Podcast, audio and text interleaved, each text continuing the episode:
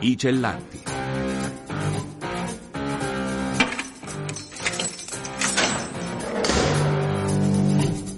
Liberi di raccontare storie dal carcere.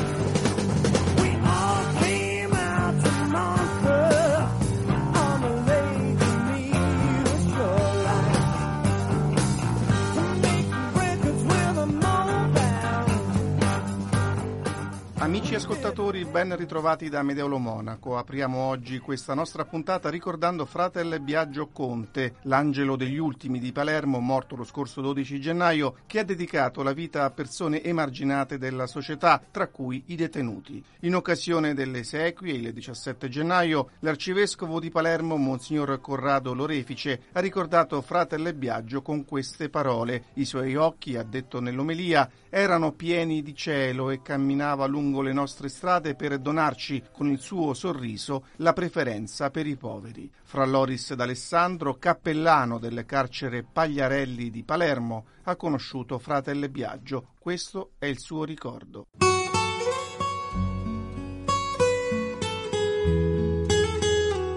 Nella preagonia, con Biagio parlavamo, Dicevo, Piaggio, abbiamo pregato con i detenuti per te, abbiamo pregato con le detenute, ci siamo tutti vicini, era felicissimo, si illuminavano gli occhi, aveva uno sguardo luminoso. Fratel Biagio chiedeva anche lui spesso proprio di pregare per i detenuti e anche per tutti i direttori delle carceri, per il personale, per gli assistenti sociali, per i medici, i volontari. Il suo era uno sguardo, diciamo, integrale, rivolto a tutto il mondo carcerario. Chiedeva di migliorare, di attenzionare di più l'uomo eravamo in carcere, aveva un atteggiamento molto rispettoso verso l'istituzione del carcere, l'amministrazione, aveva pure un bellissimo rapporto, ma con tutta la gente il viaggio era così. Magari se una cosa non piaceva, lo diceva con quella carità evangelica e nella verità. Mi chiedeva sempre come andava in carcere, come stavano i ragazzi. Ricordiamo fratello Biagio Conte, missionario laico che ha consolato persone in difficoltà, poveri, persone senza fissa dimora, ex detenuti. In queste persone vedeva il volto eh, di Gesù. Ecco, io le chiedo, fra Loris, lei ha conosciuto Fratel Biagio Conte, cosa rappresentavano, cosa rappresentano i detenuti, gli ex detenuti? Detenuti per questo missionario laico che tanto si è speso per le persone che spesso vengono emarginate dalla società? Per Biagio eh, i detenuti rappresentano i suoi fratelli e le sue sorelle, così come li ha sempre definiti, chiamati, amati e inoltre eh, li ha anche accolti. Eh, tantissimi detenuti in pena alternativa sono andati e hanno finito il residuo pena nelle strutture create da Biagio e Biagio è stato uno di quei uomini lungimiranti, profetici dei nostri tempi che ha aperto le strutture per tutti soprattutto i più emarginati. Ecco, gli ex detenuti sono per eh, Fratel Biagio Conte fratelli e sorelle. Cosa rappresenta per i detenuti Biagio Conte? Cosa significava per loro essere accolti da Biagio Conte? Per loro significa vivere nuovamente la libertà. Infatti tutti mi chiedevano da Biagio, posso andare da Biagio? Loro stessi già appena mi vedevano mi chiedevano già di Biagio Conte. Quella speranza che li poteva far uscire e poter riacquistare la libertà. Fratel Biagio aveva anche recentemente lanciato un appello chiedendo proprio di non giudicare, di non puntare il dito contro i detenuti, contro gli ex detenuti. È doveroso, aveva detto, che quando finiscono di scontare la pena sia le istituzioni sia i cittadini li aiutino. Sì, anche un aspetto che lui denunciava in una maniera eh, evangelica eh, era quello per eh, sostenere anche il detenuto, la detenuta dopo che usciva dal carcere. Ci sono delle situazioni di povertà estrema di detenuti che anche se vanno in carcere purtroppo hanno necessità di essere aiutati. Con me poi parlavamo sempre di carcere. Uno dei punti fissi, uno dei tanti punti fissi di Biagio. Il cammino eh, umano, spirituale di Fratel Biagio Conte è stato eh, scandito da una forte impronta francescana. Ecco quanto questa impronta ha avuto un ruolo anche nel suo impegno per il mondo eh, dei carcerati? L'impronta francescana lo ha marcato totalmente, ha impregnato tutta la sua vita, le sue scelte, è stato ispirato da Gesù Cristo e San Francesco e San Francesco fece anche l'esperienza del carcere e quindi questa sensibilità era un qualcosa innata. Inoltre lui si ritirava spesso da solo per pregare, per quasi condividere anche per la solitudine, in questo caso è una beata solitudine che lui viveva per stare solo con il Signore. Fra Loris, un suo personale ricordo di Fratel Biagio Conte, lei l'ha conosciuto bene, e ci descriva quest'uomo e quello che ci lascia appunto la sua testimonianza. È complesso, descrivere piace, è complesso e difficile perché è un uomo di Dio, è un uomo che ha lanciato dei messaggi di pace, di speranza al mondo intero, è un uomo che scuote le coscienze anche le più dure. Con le sue parole non più ma adesso la sua vita sta scuotendo ancora di più. Credo che il messaggio più forte che può ispirare Biagio in questo momento è quello di vivere sul serio il Vangelo.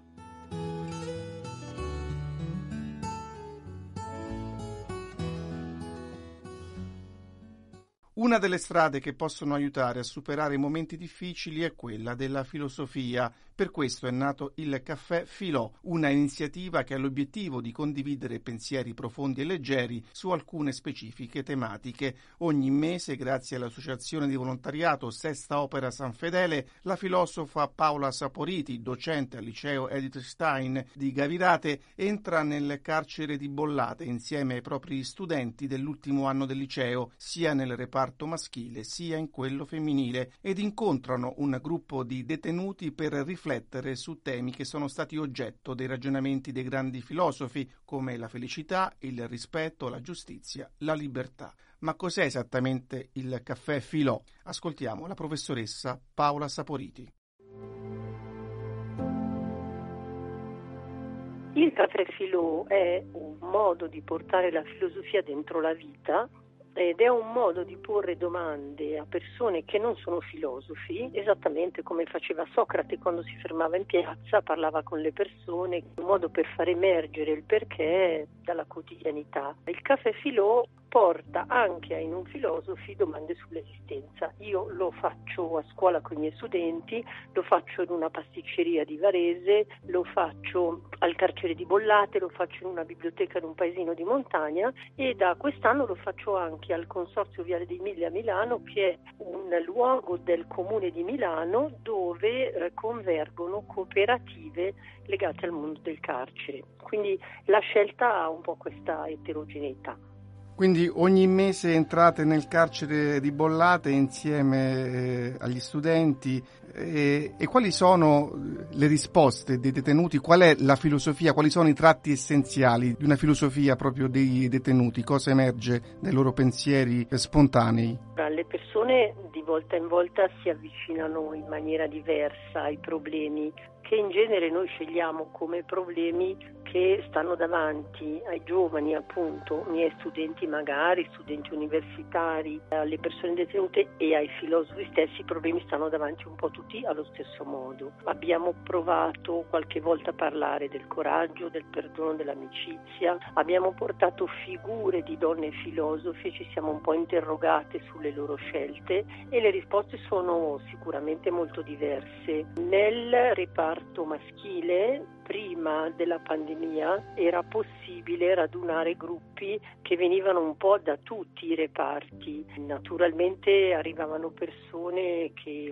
avevano proprio scelto di partecipare e venendo da mondi, da età, da reparti diversi, portavano pensieri che navigavano, navigavano molto ed erano spesso molto in sintonia con i giovani perché è chiaro che insomma, le persone detenute hanno desiderata diversi dai giovani giovani, però questo tema della libertà, del mordere il freno, del riavvicinarsi o avvicinarsi alla vita molto di getto distingue, caratterizza sia i detenuti che i giovani. Quindi al reparto maschile le cose sono sempre andate così in maniera molto dialettica, molto partecipata. Al reparto femminile è sempre stato diverso, un po' più difficile. A me sembra di vedere, e alcune persone lo confermano, che arrivano spesso donne che sono così stanche della loro condizione in famiglia che si lasciano andare e non vogliono fare nulla, oppure peggio, sono così sfiduciate di se stesse, vedono uno sguardo su di sé, che è lo sguardo degli altri, della famiglia, così negativo, così mortificante, che azzerano anche il proprio sguardo. Quindi al reparto femminile è molto più difficile fare il caffè filò,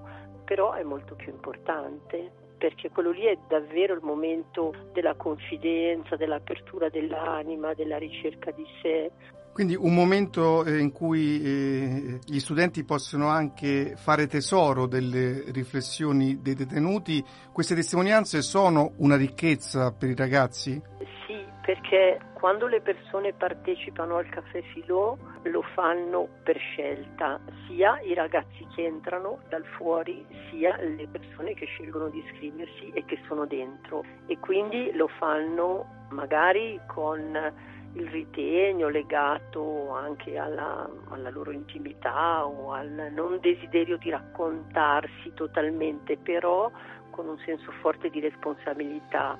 E poi se c'è un momento particolarmente dialogato, e devo dire che le parole della filosofia ci aiutano sempre per un momento dialogato, allora poi le persone si aprono, si raccontano e succede quello che la Costituzione all'articolo 27 si augura, no? succede che si risocializzi, succede che si restituisca, perché anche questa restituzione in termini di parola, in termini di analisi di un percorso è importante. Sì, i ragazzi chiedono molto di poter venire a fare questi incontri con le persone detenute. Quali sono le parole della filosofia che più aiutano i detenuti eh, in questo percorso? Una parola che usiamo tanto tanto è la parola rispetto.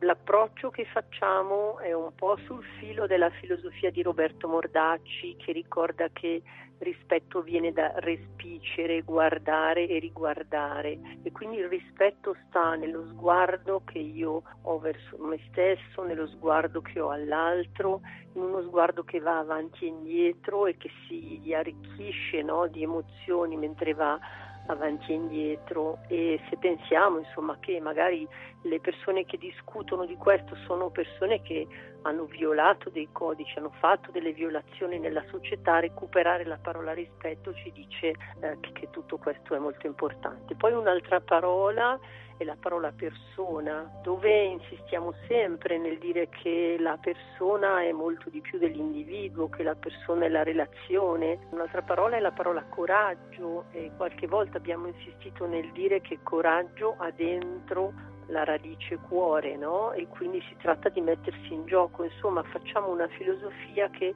intreccia la ragione e l'emozione, la filosofia proprio dell'intreccio con la vita. A proposito di questo intreccio, rispetto, coraggio, passi verso una libertà che magari non è quella quotidiana, ma è una libertà interiore.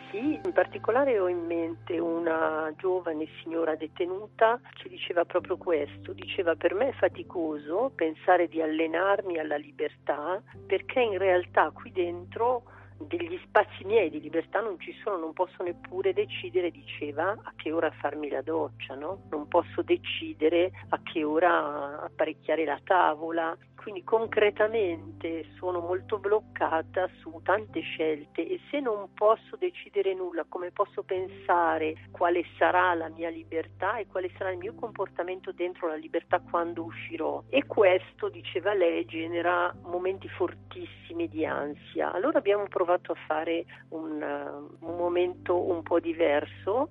Uh, l'abbiamo chiamato un momento di ricerca di serenità quindi abbiamo preso delle riflessioni che ehm, erano piccoline ma insomma ci portavano verso alcune mete. Partivamo dalla libertà, la libertà mancata, progettata o desiderata genera ansia, ma uno dei passi da fare è proprio quello di provare a superare l'ansia.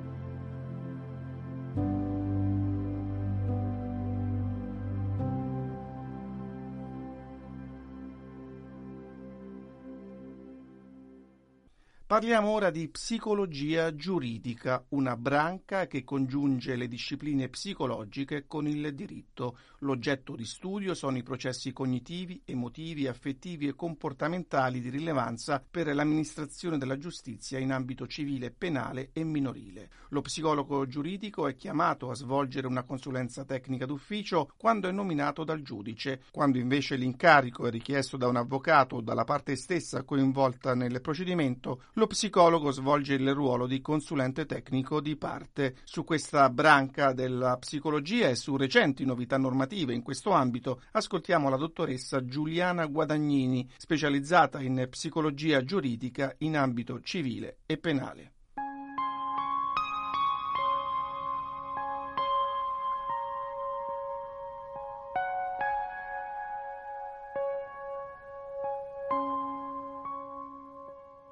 24 dicembre è stata in vigore una nuova legge rispetto al diritto di famiglia, dove anche la figura dello psicologo giuridico in un certo senso assume delle altre caratteristiche, è stata ampiamente riconosciuta per far parte dei vari procedimenti a livello più che altro civile quando si tratta di separazioni, di adozioni e quant'altro e eh, all'interno delle CTU. Le CTU sono il consulente tecnico d'ufficio che il giudice chiede e nomina e praticamente lo psicologo con degli altri colleghi che fanno i periti tecnici di parte analizzano e fanno una consulenza tecnica e indagano le competenze genitoriali, le situazioni proprio di separazione conflittuale, mentre nell'ambito penale il psicologo giuridico interviene nei casi di maltrattamento, di abuso. Eh, a me è capitato spesso di fare delle perizie per valutare la capacità di intendere e di volere di alcuni individui che avevano commesso dei reati su incarico di giudici o di legali di parte e poi la parte diciamo un po' più difficile, almeno per me, è quella di identificare se c'è simulazione sintomi di patologie psichiche, nel senso persone che stanno solo fingendo di avere patologie per aggirare gli adempimenti di legge oppure avere sconti della pena, eccetera. Cosa differenzia lo psicologo giuridico dallo psicologo penitenziario? due figure assolutamente distinte perché lo psicologo penitenziario lavora in carcere, è uno psicologo che può fare anche clinica con le persone che stanno all'interno del carcere, mentre chi si occupa di psicologia giuridica e forense a livello civile o a livello penale si occupa sostanzialmente di tutti quei colleghi che operano in difesa della vita di queste persone che sono inserite in procedimenti a carattere legale e collabora a livello interdisciplinare con gli avvocati, i magistrati e quant'altro. Ecco, alla luce della sua eh, attività come psicologa giuridica, eh, ci sono delle storie eh, emblematiche che ci vuole eh, ricordare, ovviamente nel rispetto della privacy, proprio per capire quanto possa essere importante questo tipo di attività per aiutare in primis eh, i detenuti. Allora, una storia che mi ha colpita è quella di una ragazza proveniente dall'Africa e portata, diciamo, contro la sua volontà in una cittadina vicino a Verona e costretta dal clan a subire degli abusi. E eh, dagli abusi è nato anche un bambino. Lei che prima non riusciva a chiedere aiuto, quando ha partorito, eh, ha partorito in una situazione consapevolmente in una situazione dove poteva chiedere aiuto a dei passanti, a della gente di strada e si è rivolta alle forze dell'ordine che a parte il ricovero ospedaliero poi l'hanno inserita in carcere in attesa delle indagini e di verificare quanto era accaduto perché eh, l'avevano trovata eh, in strada eh, con del sangue addosso. E questo è stato, se vogliamo, la sua salvezza perché quando poi le indagini si sono concluse, state varie vicende, lei ha, ha, potuto riorganizzare la sua vita al di fuori del suo clan e riacquistare la sua dignità come donna e come madre. In questa storia qual è stato in particolare il, suo contributo per, proprio per aiutare questa ragazza ad uscire da una situazione così terribile?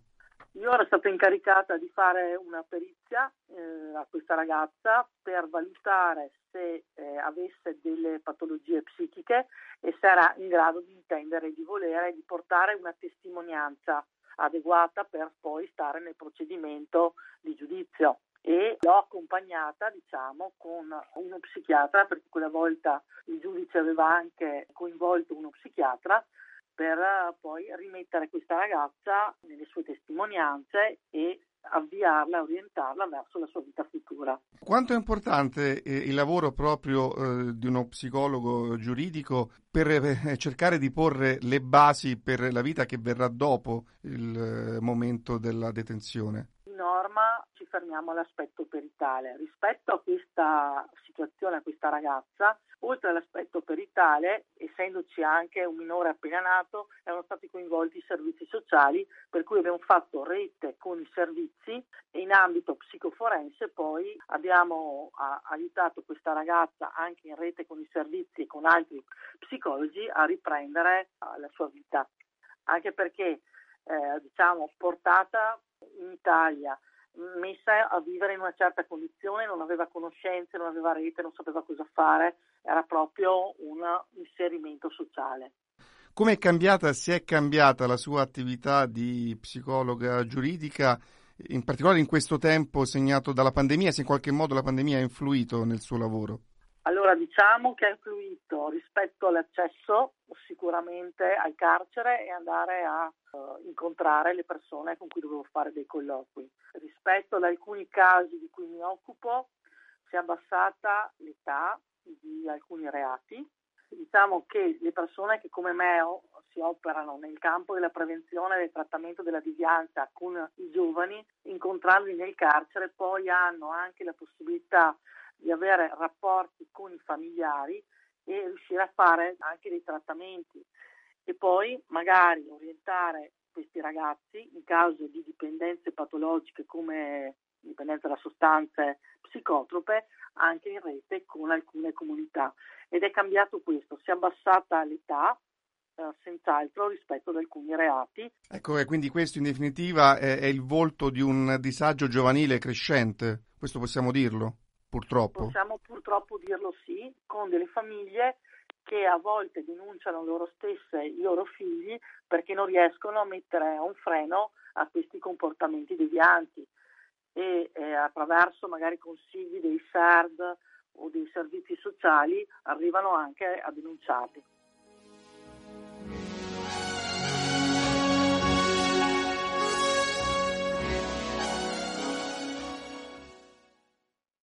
Andiamo negli spazi all'interno della casa circondariale di Ragusa, dove è stata recentemente inaugurata un'area gioco dedicata ai bambini. Gianmarco Murroni ha parlato con Rosetta Noto, capo educatore dell'Istituto di Pena Ragusano, che ci ha spiegato l'importanza di questo progetto nel rapporto tra genitori, detenuti e figli.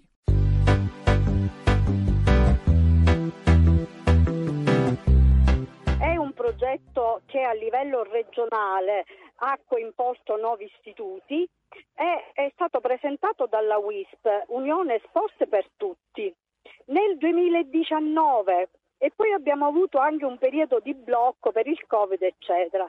Finalmente il progetto è stato finanziato da Fondazione con il Sud e noi siamo stati i primi che siamo riusciti a completare i lavori che erano previsti per ogni istituto e a fare questa inaugurazione che devo dire che è stata veramente un momento emozionante per tutti noi, anche perché l'abbiamo fatto alla presenza dei figli dei detenuti che quel giorno venivano a colloquio eh, con i genitori, a che prima non c'era niente qui nella zona davanti la sala d'attesa colloquio, adesso abbiamo questa casetta attrezzata con i giochini, c'è lo scivolo, il cavalluccio, insomma un modo diverso. Certo, quindi uno spazio dedicato ai più piccoli, dedicato ai bambini, quanto è importante, ecco, anche all'interno dei carceri, degli istituti di pena, creare degli spazi di questo tipo. È una cosa importantissima e devo dire che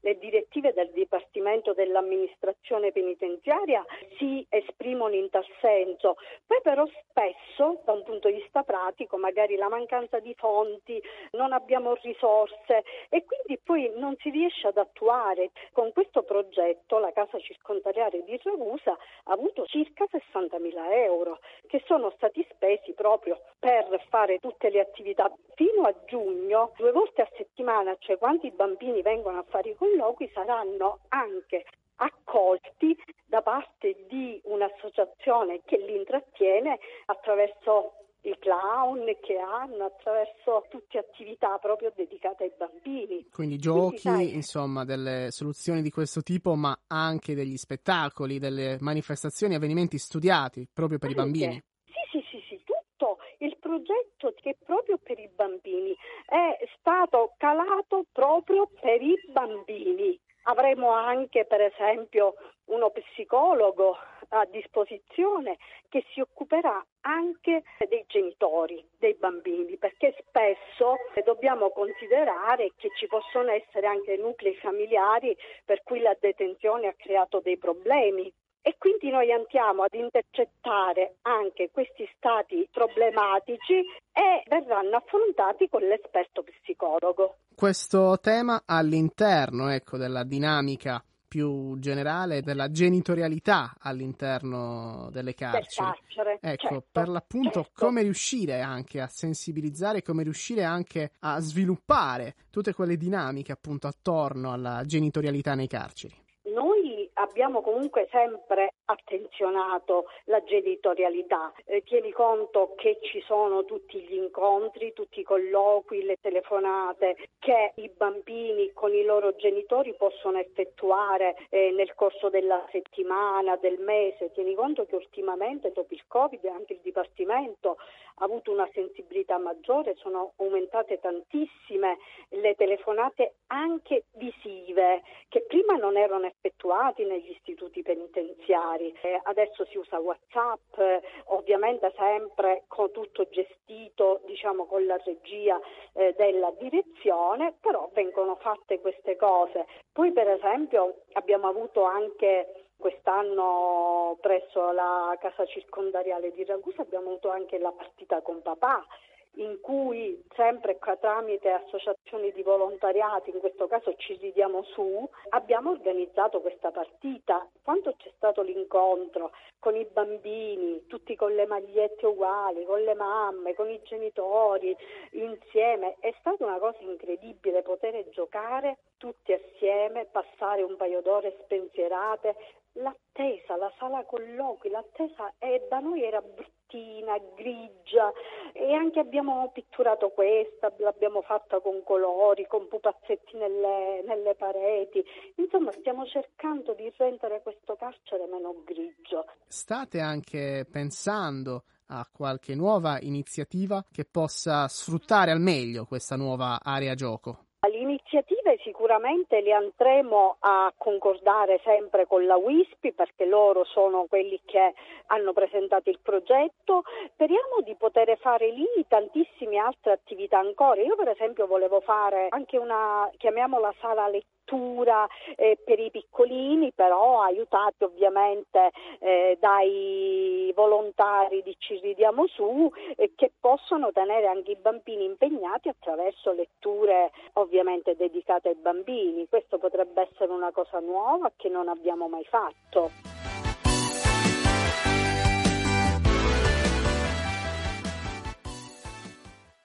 Si conclude il nostro spazio di oggi, Amedolo Monaco vi saluta e vi ricorda che potete ascoltare questa puntata e tutte le precedenti collegandovi alla nostra pagina dei podcast su vaticanews.va oppure scaricando la nostra app sul vostro smartphone. Appuntamento alla prossima settimana per una nuova puntata dei Cellanti, liberi di raccontare storie dal carcere.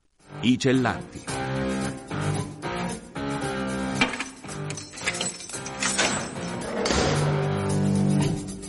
Liberi di raccontare storie dal carcere.